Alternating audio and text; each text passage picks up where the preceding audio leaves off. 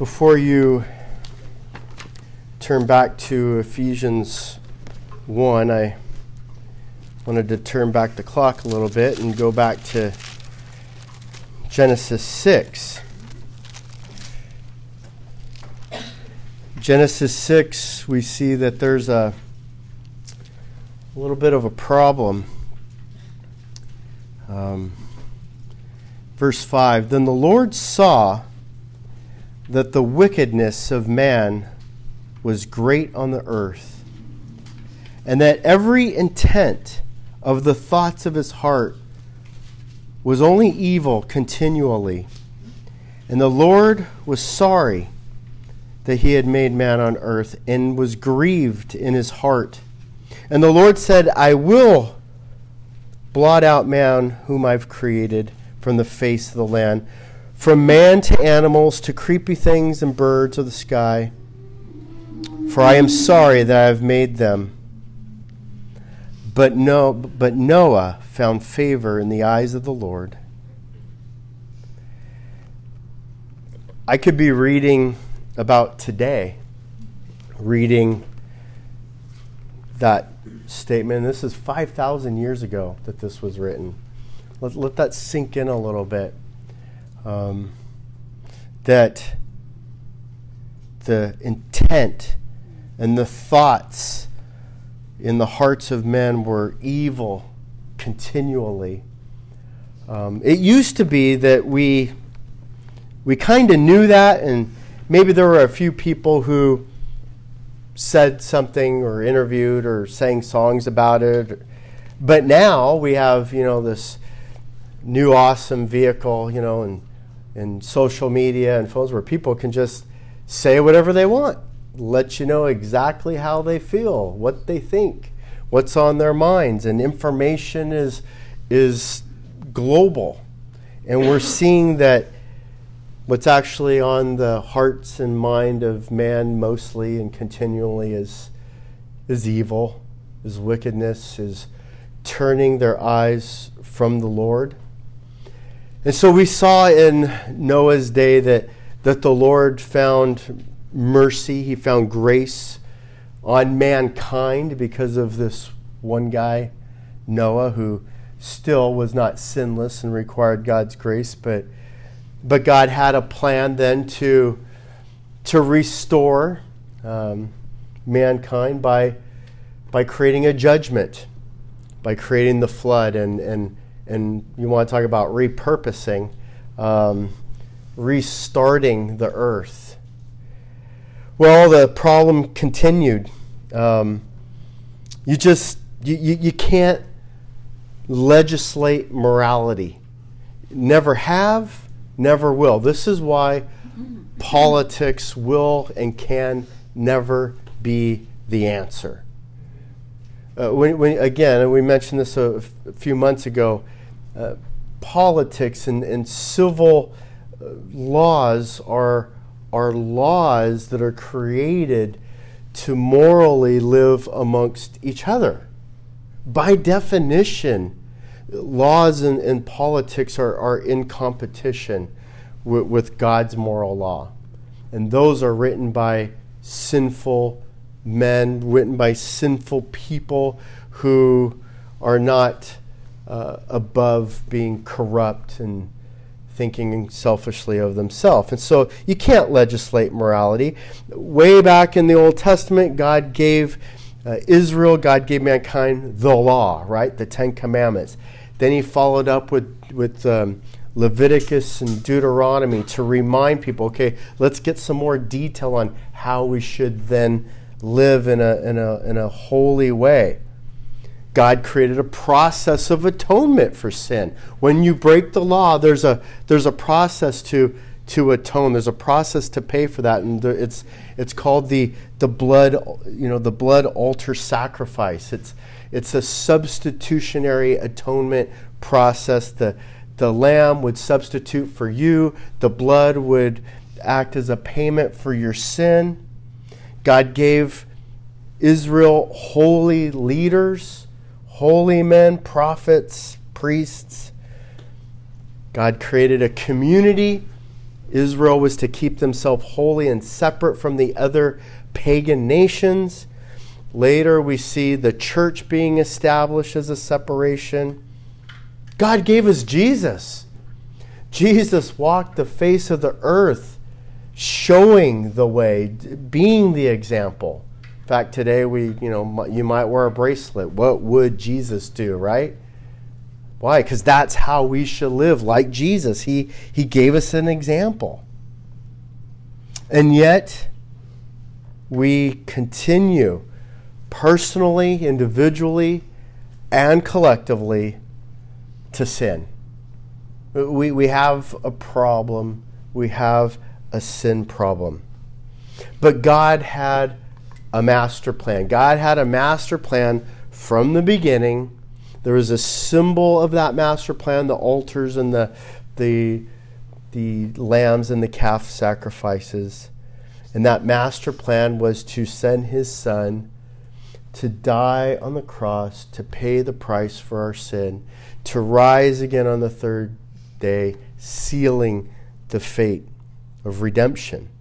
And so today we, we take a look and, and we, we, we discover and uncover this great mystery. For, for so long, redemption was, was, was, was a mystery, even to the people of God. They were, they were still in the dark. For a couple thousand years now, we've had Christ on earth. We've had the Holy Scriptures. We have the Bible that's been placed in our hand, and we still have mystery. But there's some revealing of that mystery here in, in Ephesians chapter 1. And we see this in three ways. We see it, one, through the meaning of redemption. We have to understand the meaning of redemption. Two, the elements of redemption. And then three, the grounds for redemption. And so, again, we we, we can't be flippant. We can't be flippant about our understanding of, of God's way, of God's plan. Um, if we lose our understanding of, of what God has intended, there's, there's, a, there's an effect to that. So, so we have to be diligent. We have to be diligent like the Bereans to study the scriptures, to see if it's so. We need to write the law of the Lord on our hearts as a frontal of our on our foreheads, like Deuteronomy six uh, and seven teaches us. Because if we lose our understanding of even simple words like redemption, well, then we lose our very foundation. We, we lose the foundation of our faith. And we, when we lose the foundation, then we lose confidence, right? And that's the picture of Jesus being the cornerstone, the picture of the foundation. When the when the earth shakes, right? What happens? You curl up in a ball and give up. You or no, you have confidence, right? Because you know the truth. You know your foundation. You don't lose confidence. We have direction so that we don't get lost Susan and I were talking this morning. You know, Satan's tactics. He does. He doesn't just set like you know one big giant bear trap, right? There's this bear trap just right out your front door. You know, you see it and you go, oh yeah, that's. I'll just step over that. No, there's big bear traps, little bear traps, medium bear traps. You know, they're hidden. They're under the bed. They're in the shower. They're in the garden. They're at work. They're all over the place. All he has, he doesn't have to just win in one way, there's a million different ideologies and concepts and false religions and false ideas. And so, if we don't have our understanding, our foundation of our confidence, then we lose direction and we can just follow the way of the new trend. Um, one of the things we talked about in seminary all the time if it's new, it's probably not true. Okay, people have been studying God's word for a long time. We're not the first. Okay? Uh, you, you can have God's word and not have electricity and do just fine. You, you don't need a computer. Okay? You don't need to speak English. Here's a shocker you don't have to be American um, to know your Bible. Heck, we, we struggle now. We're at a point now where because we don't have real understanding, that we don't even know how to explain the gospel. Ask people basic question what's the gospel? Uh, I'm talking about pastors, elders. Not not that that that word is is they, they don't they come up with all kinds of crazy different things. So it's important for us that as we study this, that, that we're diligent and that we really understand there's a, a point and a purpose. This is not just an academic exercise. This is to strengthen our faith. This was written to a specific church, a church that wouldn't be much different than us, just just trying to make it, right? Just trying to love God, learn about the Lord and how we shall then live and, and make it through this dark world that loves to sin, that loves to be corrupt, that has the intention of being corrupt. So, the first uh, mystery that we want to see about redemption revealed is we, we, we want to understand well, what is the meaning of redemption? We want to look back at verse 7. In him, we have redemption through his blood, the forgiveness of our trespasses according to the riches of his grace. I, I, love these sentences in the Bible uh, that will just like tie it up so nicely. Now, we have, you know, sermons and big giant books written about, you know, one word redemption. And then there's these these sentences that really self-define, right? It's self-evident that okay, here's redemption. Okay, it begins with it's in him. So, so before we even take one tiny step forward, you have to understand it's not about you. You don't have anything to do with redemption. You didn't earn it, you didn't work for it, you didn't buy it. Um, it's in Him. He is the driving force behind what redemption is and how we even define redemption. We define it in Him. Um, he freely gives this redemption according to His riches. God is the ultimate source. Um, it's through His blood. God doesn't ask you to sacrifice your life or some kind of blood ritual. He doesn't ask you to bring a sheep or a pigeon or a calf or a bull. Hebrews clearly reminds us that he, did, he didn't need that. He didn't require the, the blood of goats and bulls. And so the meaning then of, of redemption, again, we see is it's the forgiveness of sins. Redemption is about the forgiveness of sins, and let's not sugarcoat it. Uh, we like to sugarcoat. Well, you know what? I grew up and you know I wasn't such a, a good guy, and I, I did some bad things, and um, you know I, I, I was troubled. No, you're a sinner. You sinned. Uh, the phrase here is trespass, right? The signs are all up. Do not enter.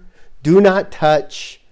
Don't cross the line. Don't pass go. Don't collect 200, right? The rules are all there, and you saw the line. You saw the fence. You saw the gate go. Not for me. I'm going to trespass. I'm going to pass that. We, we see the, the signs today, right? No trespassing. What does that mean? Don't go there. I think I've mentioned this before when I drive down, you know, Issaquah Hobart Road and, you know, we, we see the big area and there's, you know, it's, there's a forest over there and the elk jump over there and they go in there. What's in there? And there's signs like every 20 feet no trespassing, no trespassing, no trespassing. That makes me want to go see what's there. it's not trespassing, I'm just curious, right? Who would know? I mean, you know, um, well, there is an eye in the sky, actually. And no trespassing means don't do it. It's rule, it's law. And when you do that, it, it, again, we, we, we want to say, well, I was just, I just wanted to see. No, you're sinning. You're violating the law of God. Um, and so, this redemption is the forgiveness, it's a pardon of, of that trespass. The, the idea then of redemption has, has a, a, another component to that. So it's redemption has the idea of this exchange. To you, you have to exchange. Exchange what? Exchange uh, money. Exchange something of value. And so, you know, maybe if you're a, a coupon shopper, and I don't know that they even do a lot of coupons nowadays. You know, the the our grandkids won't even know what a coupon is. Um, I actually used to be in the coupon business, and the idea of the coupon was you had this little coupon and you would redeem the coupon, right, for stuff. Maybe as three dollars off of Cocoa Puffs, or you know, maybe twenty percent off at Jiffy Lube. But you would redeem it. Well, what were you doing? You were exchanging this redemption coupon for straight up cash, right? It, it acted as money. It acted as a payment. In the Bible, we, we see, and we, we just sang about it, the, a ransom. The idea of a ransom was you have to buy back that, that, that, that family member, that child, right? You, it's ransom. I'm not going to give you your son until you pay me. This is the idea of, of, of redemption. So you're buying back. Spiritually, it's, it's vindication it's for, for a violation of sin. You're, you're, you're getting things right. It, it's not a money exchange, it's absolution. It's, it's, as defined here, forgiveness. What am I being redeemed from? I'm being redeemed from my sin. I'm being redeemed and I'm being forgiven. I'm being forgiven. That's what redemption is. It's, it's not a glorious health, wealth, and prosperity life. That's not what redemption is. Redemption is payment for sin. You don't go to hell. That's what you're being redeemed from. And I, and I love the, the, this phrase here. In him we have redemption through his blood. It's his blood. It's in him. It's not you. The forgiveness of our trespasses according to the riches of his grace. Uh, again, grace is we're saved by grace. It's, it's by faith, it's through faith. It's a free gift given from God. So God has this gift of, of grace, this, this gift of grace, and it's kind of like acts as that, that coupon card, right? I have a coupon, I have a, a, a an atonement card. Um, and he's rich in this grace again, maybe some of you don't remember, but it used to be kind of a cool thing. You know, a, a, good wifey would have a little box, you know, maybe shoebox, maybe card catalog it, you know, by, you know, different, you know, this is the cleaning products, this is the, the food, this is the whatever. And she had, like, I mean, if she was like rich in coupons, she had a, a, a you know, like a little box like that big. The, the idea here is that, that, that God is, is rich in His grace. What's the point in the meaning then of redemption? To purchase back the debt of sin, to reconcile the books, the ledger, right? To zero it back out. This is how God planned to fix corruption. This is God's plan to fix sin. Flooding the earth doesn't work right? Blood of goats and bulls doesn't work. This was God's plan. Well, the second mystery that we see here is the elements then of this redemption. The elements, uh, again, back to verse 7 In him we have the redemption through his blood, the forgiveness of our trespasses, according to the riches of his grace, which he lavished upon us in all wisdom and insight, he made known to us the mystery of his will, according to his kind intention, which he purposed in him, with a view to an administration suitable to the fullness of the times. That is, the summing up of all things in Christ, things in the heavens and things upon the earth in Him. In Him. So we see, okay, here's the elements. We're going to see three elements. We're going to see a redemption price, redemption results, and then uh, the reason for redemption. So in verse 7, the, the redemption price, and we already touched on this, is the blood. It's, it's, it's through his blood. The crucifixion, the crucifixion of Jesus Christ was the payment for sin. The, the symbol of, of, the, of the lamb being slain then becomes Jesus is the lamb being slain. It's a substitute, substitutionary atonement. We, we had the history of the altar. Uh, Israel had the history of understanding Passover, right? So if you didn't quite understand that the, the substitute was this lamb or this bull, then here was Passover to remind you well, it's the blood, right? The blood that was put over the doorpost and the passing over of judgment was what was taking place in Passover. And then the, the Israelites and, and God had established different festivals and different feasts and different events so that people would be reminded the Day of Atonement. People would be reminded that the requirement for redemption is through blood. Through blood. That's it's the way it's always been. There's always been a requirement of death. The death then is the blood. The blood is, is the payment for the sacrifice that's being made. That's the price. It's a high price. It, it, it's it, the, the, the Day of Atonement was an absolute bloodbath. You, you, I don't think we could handle the visual of that. We're, we're too, you know, cityfied. Even our rugged boys here would probably struggle a little bit. It was, I mean, the, the lavers were huge and big where the priests would have to wash up because the blood was everywhere. And then the graphic picture again of, of seeing a, a, a, a human on a cross with, with railroad spikes put in them, being whipped to the point of almost death, blood's everywhere. This Jesus' crucifixion was graphic, absolutely graphic. That was the price. It was a high, high price. But that's the key element. Uh, what was the result of that? Again, the result then is the exchange. The exchange of our sin. We, there's a wage required to pay for sin. What is that wage that Romans tells us? In Romans 6:23, the wages of sin is death. So, so you earn your death because of your sin. Your, your, your sin is, your sin has a bank account, right?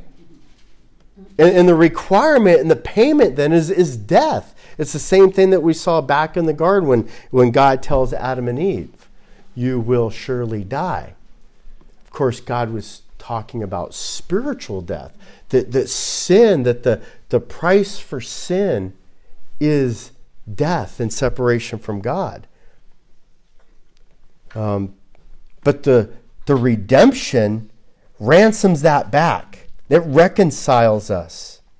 And, and I love verse 8. Verse 8, again, re emphasizing that, that he, he freely bestows his, his grace on us. And, and he does it with the riches of his grace. And then he, more in verse 8, he lavishes this upon us. Now, I don't know how many of you use that phrase lavish. It's just not really a term we use all that often. You know why? Because we're not lavish people. Sorry. Um, we're, we're, we're not dripping in wealth, right? Because that's the idea with, with lavish. The idea with, with lavish is it's so luxurious, so costly. It, it's, it's heaping or, or a shower, exceedingly unordinary. It's lavish. Again, that doesn't really describe us. Uh, we have some stuff, maybe some nice things, but we, we're not lavish in, in, in, our, in, our, in our wealth and what we have.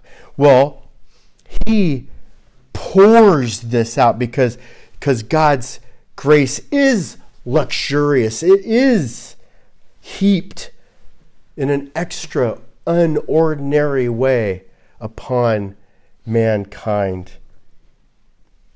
The result then is total vindication. Total vindication. Hebrews says that Christ died once for all. We don't come to the altar once a year in the Day of Atonement. Why? Because Jesus' one time death, one time payment of sin is the result. So we have complete redemption. And again, the reason, the reason, verse 9, he made known to us the mystery. This was a mystery. What's the mystery? Well, how are we saved?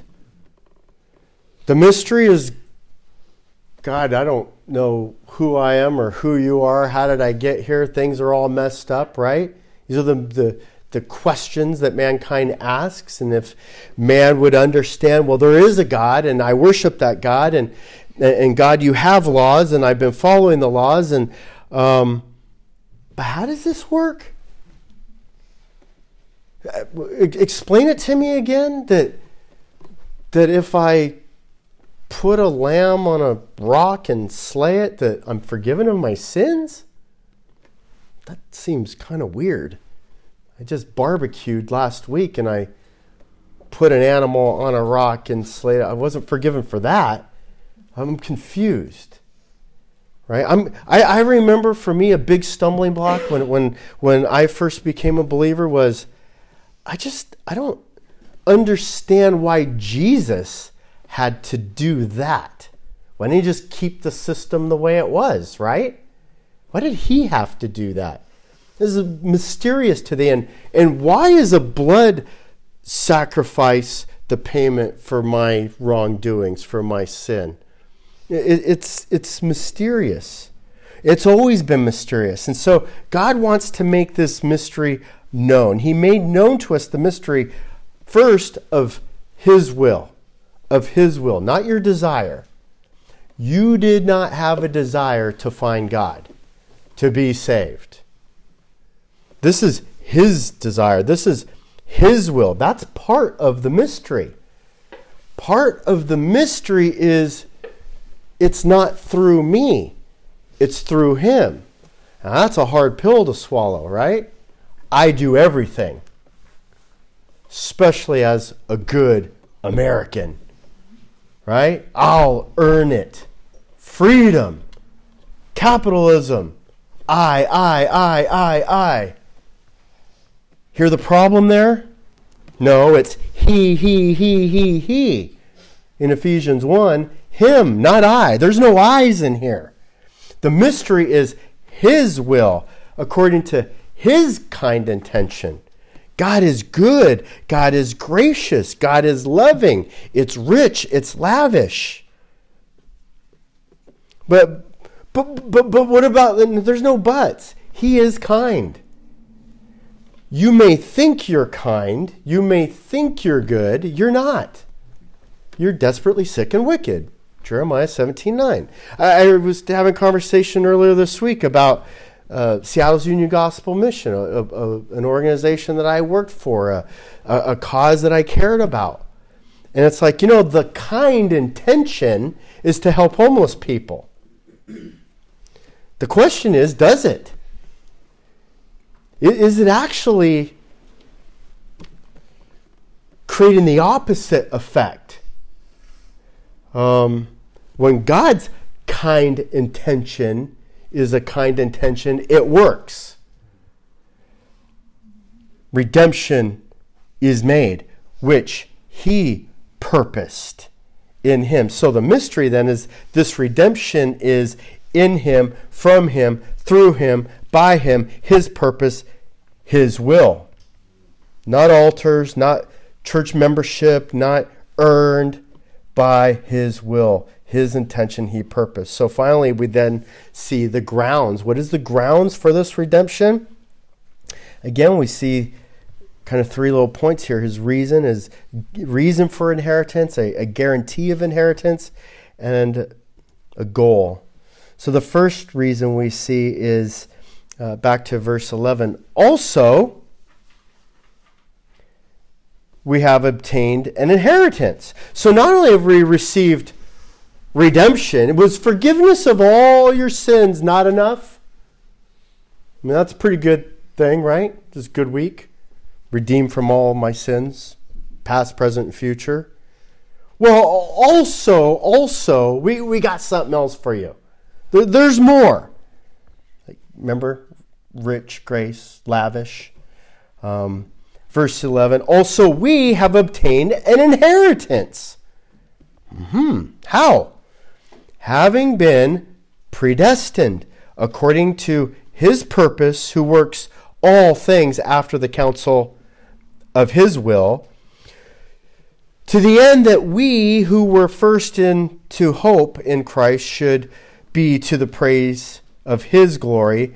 In him you also, after listening to the message of truth, I always love that statement. There's a lot of lies out there. There's a lot of false teaching. There's a lot of deception. This is the true message. No, no more mystery. This is how redemption works, right? The gospel of your salvation, having also believed, you were sealed in him with the Holy Spirit of promise, who is given as a pledge, our inheritance with a view to the redemption of God's own possession to the praise of his glory.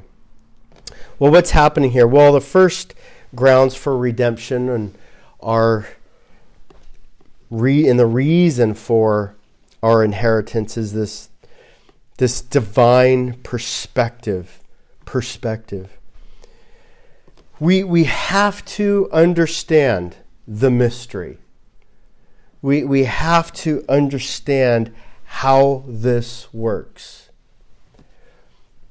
if this works because of you then you do you. Right? I mean, that's the phrase we hear nowadays. Hey, you do you. What does that mean? It means you do it your way. You're your own God. You're, you're autonomous. You make the rules. You make up what's right and wrong in your own eyes. You do you, and you live. You go live. I'm sure everybody else will be blessed by, by your autonomous zone right? Your, your aura is going to be beautiful for all of us. No, that's, that's not what it says. The divine perspective then here is it's all Him. It's all Him. So, he says, well, we've obtained this inheritance, not just forgiveness of sin, but a future inheritance, having been predestined.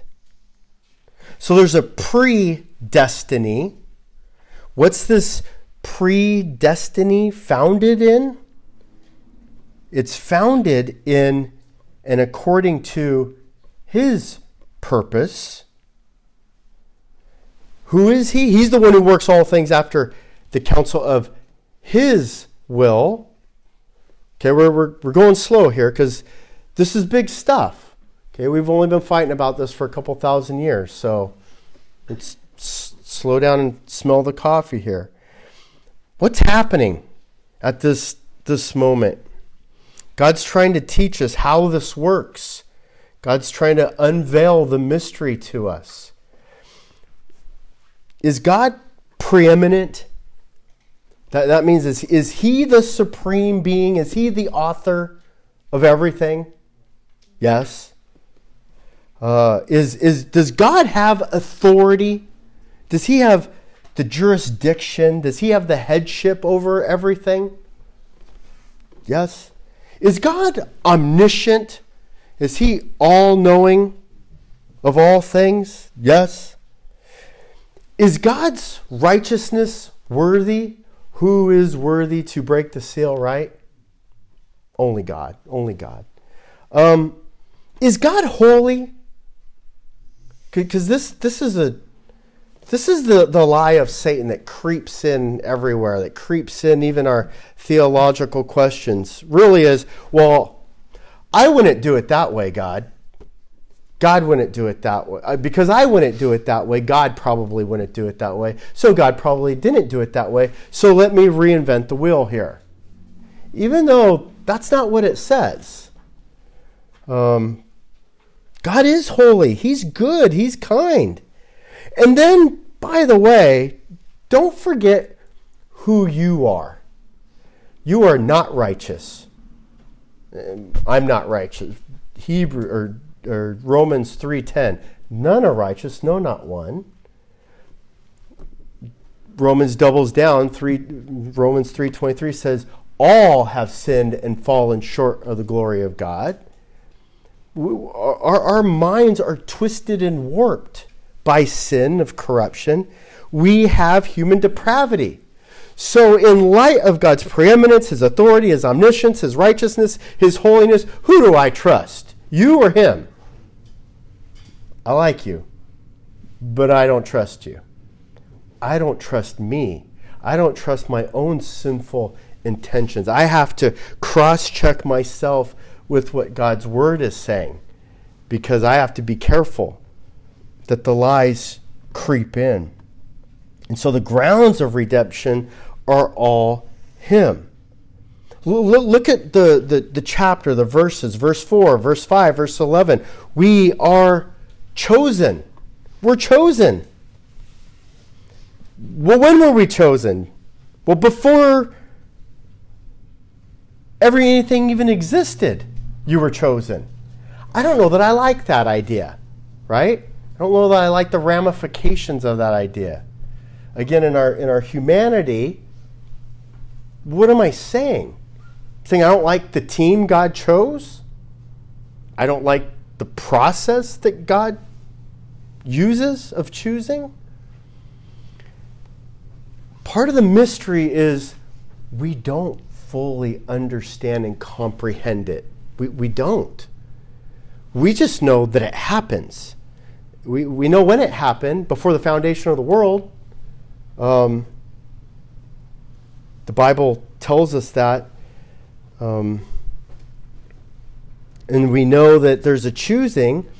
I, I was thinking about this yesterday. and It's like, you know, I remember when I was young and, and playing baseball and, and and as I was getting better and had a desire to play professional baseball, and, and then I got hurt, and it looked like it was all over.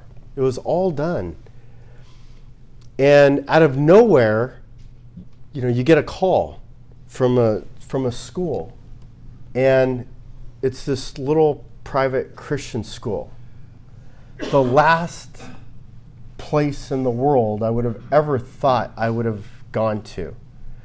The last place in the world I would have ever wanted to go to.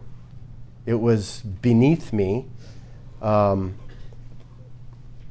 from a sports standpoint, spiritually, I had no desire or concept for it. The school reached out and chose me. I didn't call them, they called me. Um, there, there's a, a, a choosing that happens according to His purpose. God has a purpose, His counsel, His will. Think of just chapter 1 in Ephesians. This is what we've seen God lavishly pour out on us. He graced us with every spiritual blessing. What? One spiritual blessing? No. Verse 3 every spiritual blessing. Um, he makes holy and blameless us, us, this sinful, depraved individual that we are. He makes holy and blameless. The idea there's without stain, without sin. He does that through Christ, through the blood of Christ. Uh, he adopts us. You know, a, a, passage I, I can't read enough of is, is Romans 8, verse 6. For the mind set on the flesh is death, but the mindset on the spirit is life and peace. Because the mindset on the flesh is hostile toward God. That's when we try to think humanly, it's actually hostile to God. For it does not subject itself to the love of God, for it is not even able to do so. We can't even understand these mysteries. And those who are in the flesh cannot please God. However, you are not in the flesh. How so? But in the Spirit. How so? If indeed the Spirit of God dwells in you, but if anyone does not have the Spirit of God, he does not belong to him. And if Christ is in you, through though the body is dead because of sin, yet the spirit is alive because of righteousness.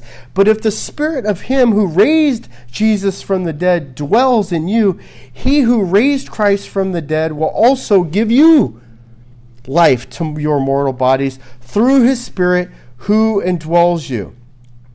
Now, here's this beautiful picture. So then, brethren, we are under obligation not to the flesh to live according to the flesh, for if you are living according to the flesh, you must die. But if by the Spirit you are putting to death the deeds of the body, you will live. For all who are being led by the Spirit of God, these are sons of God. For you have not received a spirit of slavery leading to fear again, but you have received a spirit of adoption. We've been adopted as sons and daughters by which we cry out, Abba, Father, the most intimate of sentiments that the Greek has is this Abba, Father, Daddy. Daddy. God doesn't look at this relationship as you're a slave and he's the master. He looks at this relationship which he lavishly bestows upon us as an adoption. He picks you, he chooses you. Now, it may seem unfair that he didn't pick, sorry guys, them, right? Why didn't he pick them? He doesn't owe any of us anything. We're all sinners. The wage of our sin is death. We deserve, we all deserve hell, eternal hell. It's amazing. It's a miracle. It's, it's mysterious that he would pick anybody. But to say it's not fair, the only unfairness is that you got picked. Not that they didn't. You didn't earn it. How does this happen? By the redemption of blood. We get forgiveness of sin. This is how the mystery is named made known to us. And then we obtain an inheritance. Well, this then is how our hope comes. Verse 12 To that end, we who were the first to hope in Christ. Our hope, our hope, our hope. We tend to look at the at the the tangible part of it, which is the heaven. No, the hope is in Christ. You get heaven because your hope is in Christ. And that's why in Christ, verse 12, we give him praise and glory. And so, how do we understand this, this reason for our inheritance, this grounds for redemption? Well, it begins and ends with understanding that it's all in and through him a human perspective just can't understand this. We cannot understand this, this inheritance of hope. But this is how we can appreciate it. And this is how, then, how we have a guarantee of inheritance. If the guarantee of inheritance was based on you, then what you do today or tomorrow may eliminate that inheritance? Well, what do we see in the scriptures? Verse 14 Who is given as a pledge of our inheritance. Your inheritance spiritually is a pledge. Well, this is a legal term. This is a legal understanding of what this, this pledge is. And we've studied this in, in Revelation where you know you had the signet ring, and the signet ring was placed on the seal right? And that seal closed the envelope. You couldn't open the envelope because you're not the owner. And so only the owner can open that. Well, part of what they would do is with the pledge, they would have the same thing with the ring. It's by this pledge that I make this promise. There it is, set in wax, set in stone. This, this pledge does not get eliminated. It's a binding contract. By the way, this pledge, this pledge is made by blood. It's a covenant. It's a covenant pledge. That's why the inheritance is guaranteed.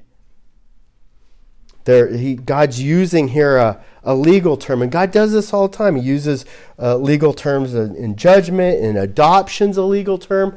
Covenant is a legal term. This is a financial instrument that we're talking about today. That he's saying, look, th- this is sealed as a pledge. Your inheritance, inheritance is sealed as a pledge. Some of you have either received an inheritance or sat down with a financial planner and written a pledge. And what are you doing when you do that? When you sit down with your financial advisor, you sit down and go, This is what we're going to contract that is going to happen with my estate when I die. So there's no arguing, there's no debating. It's a pledge, it's a guarantee, it's a legal binding instrument. And God is saying, In Him we have a pledge of redemption. So again, the the goal of our in, inheritance is to be redeemed through him. Not not through ourselves through him. Um, and again that's why it's part of the mystery that it's all in him. It's all his will. His uh, he writes the will. You don't write the will as the beneficiary. Somebody else writes the will don't, don't let that get lost in this concept, in this picture that, that God is making, not me. Um, so we're tied to this as adopted sons, as legal heirs now, as legal heirs, um, heirs of God. So the grounds or the purpose of redemption is to receive God's kind intention to inherit this lavish reward according to his willful, predestined purpose. Again, the idea of, of being predestined or foreknowledge is still a, a, great mystery to us, exactly how it works. We, we see pictures of this, though. We, we see a lot of this idea and concept throughout throughout the scripture. We, we see it with Genesis 12 when God tells Abraham, right? He makes Abraham a covenant promise that I will bless you. I will bless you. Uh, I, I will bless the nations and, and, and I will provide a seed. Okay, that, that's God's foreknowledge. That's his predestination telling Abraham that he is going to provide him the seed, which was Jesus, that he is going to make him a nation forever, which stands to this day, and that he would bless the nations. Welcome, here we are, the nations being blessed. God's promise was kept because he foretold it, he predestined it. God told Moses what he was going to do to Pharaoh and what Pharaoh was going to do before Pharaoh did it, right? That was his foreknowledge of knowing what was going to happen. God told the prophets about the Messiah coming over and over and over again. The Messiah came, just as God had foretold and told the prophets. God told Daniel that these nations, these great, big, giant, amazing nations, would rise and fall. And guess what happened to, to the Babylonians, the Medes, the Persians, the Romans, the, the Greeks? They rose and they fell, just like God said. Um, Acts 2 gives us another little another little glimpse to help our human minds understand. Acts 2:23. This man delivered up was delivered up by the predetermined plan and the foreknowledge of God. This is divine. Jesus' crucifixion was ordained, was a predetermined plan by the foreknowledge of God. So that's the best that we can define and describe. Look at Ephesians 1, look at some of these key verses, and understand then that the mystery of redemption is entirely found in Him. And that is a mystery because even to this day, we still struggle with this concept of idea that we, by some way, shape, or form, have something to do with it. And we don't. We have something to do with our love, reciprocation, and our response back to our Father, but not for admittance. Not for admittance. He does that, and that was part of his redemptive plan. Let's pray.